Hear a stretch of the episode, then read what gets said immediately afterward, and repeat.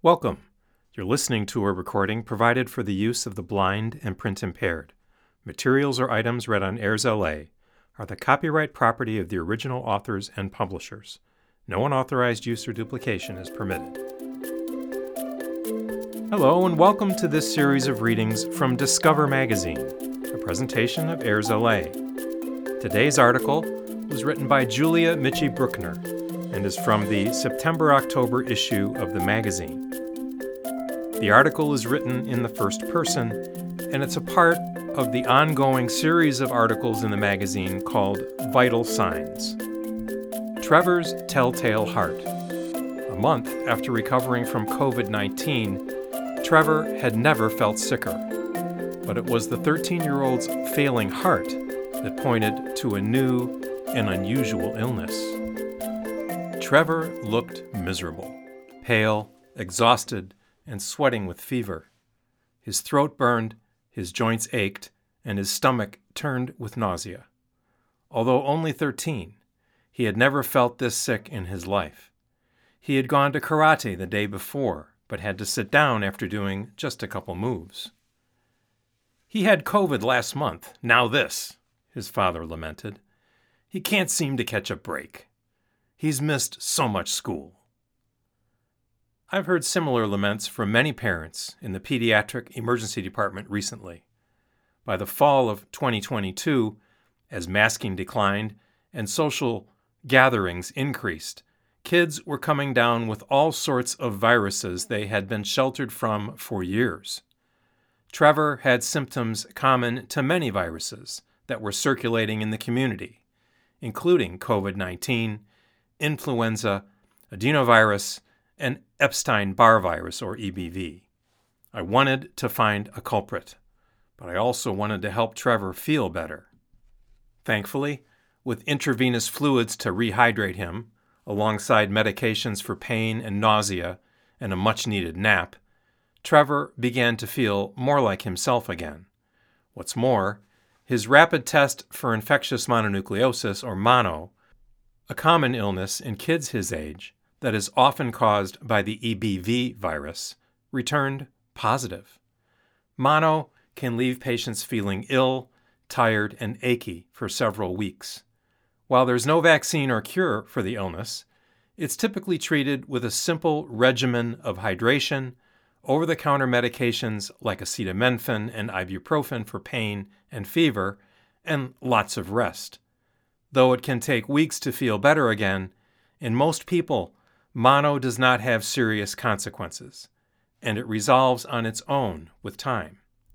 Trevor and his father left the emergency department grateful to finally get an answer to what was making him so miserable. I was surprised to see Trevor return to us just a few days later, feeling much worse. He can barely walk without getting winded, his father said. He almost collapsed climbing a few steps at home today. As soon as I placed my stethoscope on his chest, I heard Trevor's heart beating far too rapidly. His fever had climbed higher, his head throbbed, and his joint pain had become unbearable. What's more, a splotchy red rash had blossomed all over his body. He was also complaining of stabbing chest pain and shortness of breath both symptoms not typical of infectious mononucleosis. I was worried. Trevor looked much worse than I would expect for someone with mono, and his cardiac symptoms caused my heart rate to increase as well.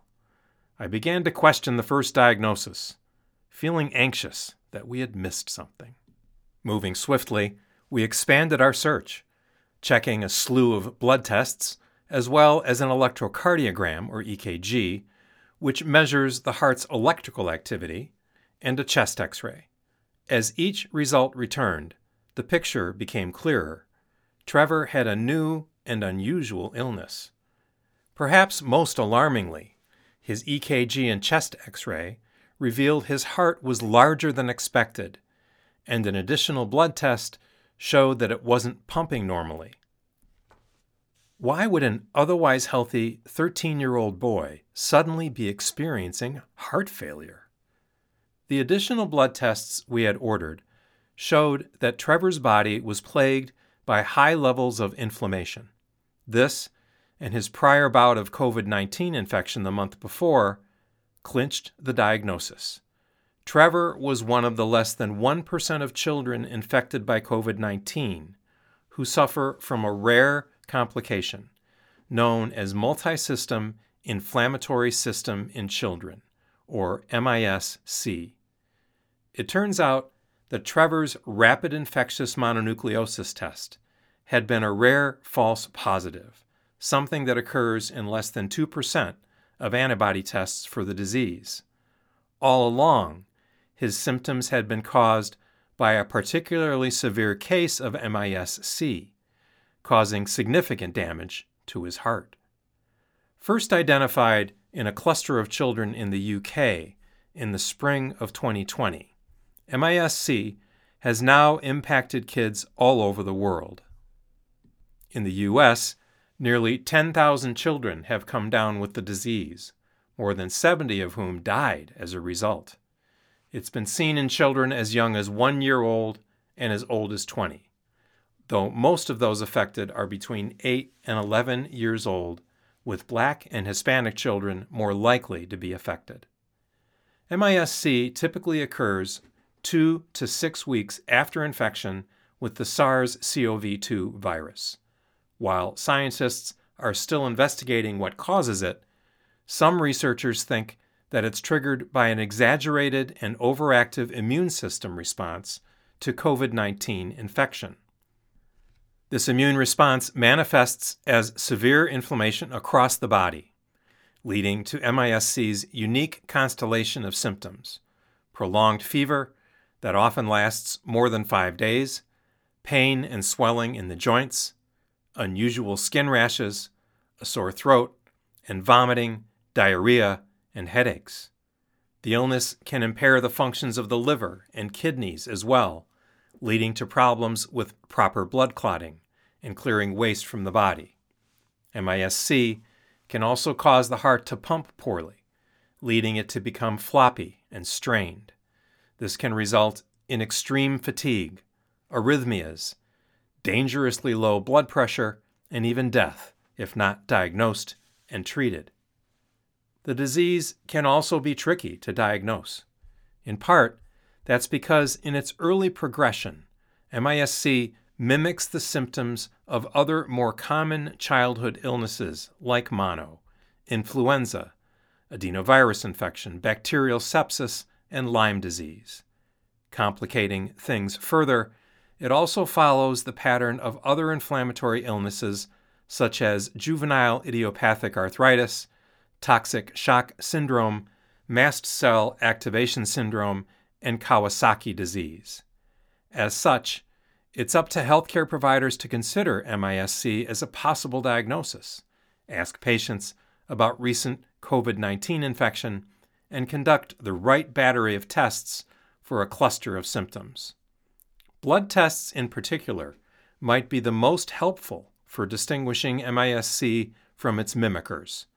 They show a characteristic pattern, including elevated markers of inflation, elevated liver enzymes, and blood cell abnormalities like insufficient white blood cells, low platelets, and anemia, a condition where patients don't have enough red blood cells to carry oxygen through the body.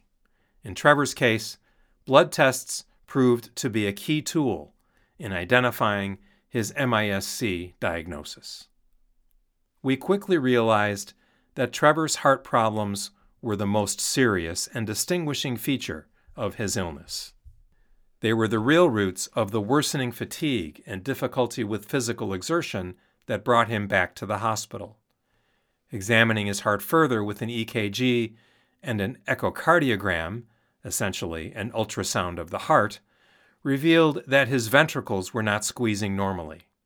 Beyond that, Trevor had fluid in between the heart muscle and its outer layer of skin, called the pericardium, that was further restricting his heart's ability to pump. Trevor is not alone. These heart troubles have been seen in many other children with MISC, and although their causes are not yet understood, Possible culprits could be direct damage to the heart cells from inflammation or even clogging of the blood vessels, one of COVID 19's most serious complications that deliver oxygen and nutrition to those same cells. Thankfully, unlike in many other causes of heart dysfunction, the effects of MISC on the heart are reversible with treatment. Nearly all children treated for MISC related ventricular dysfunction had their hearts pumping normally again within three months.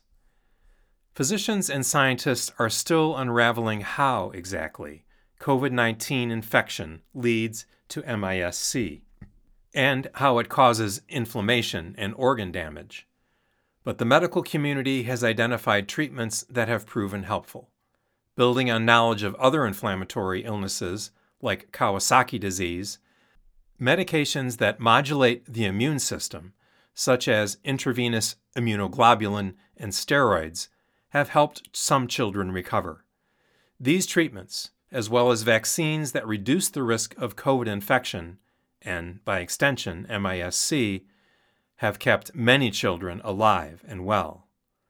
Trevor became one such success story. After several doses of intravenous immunoglobulin, he felt like a new person.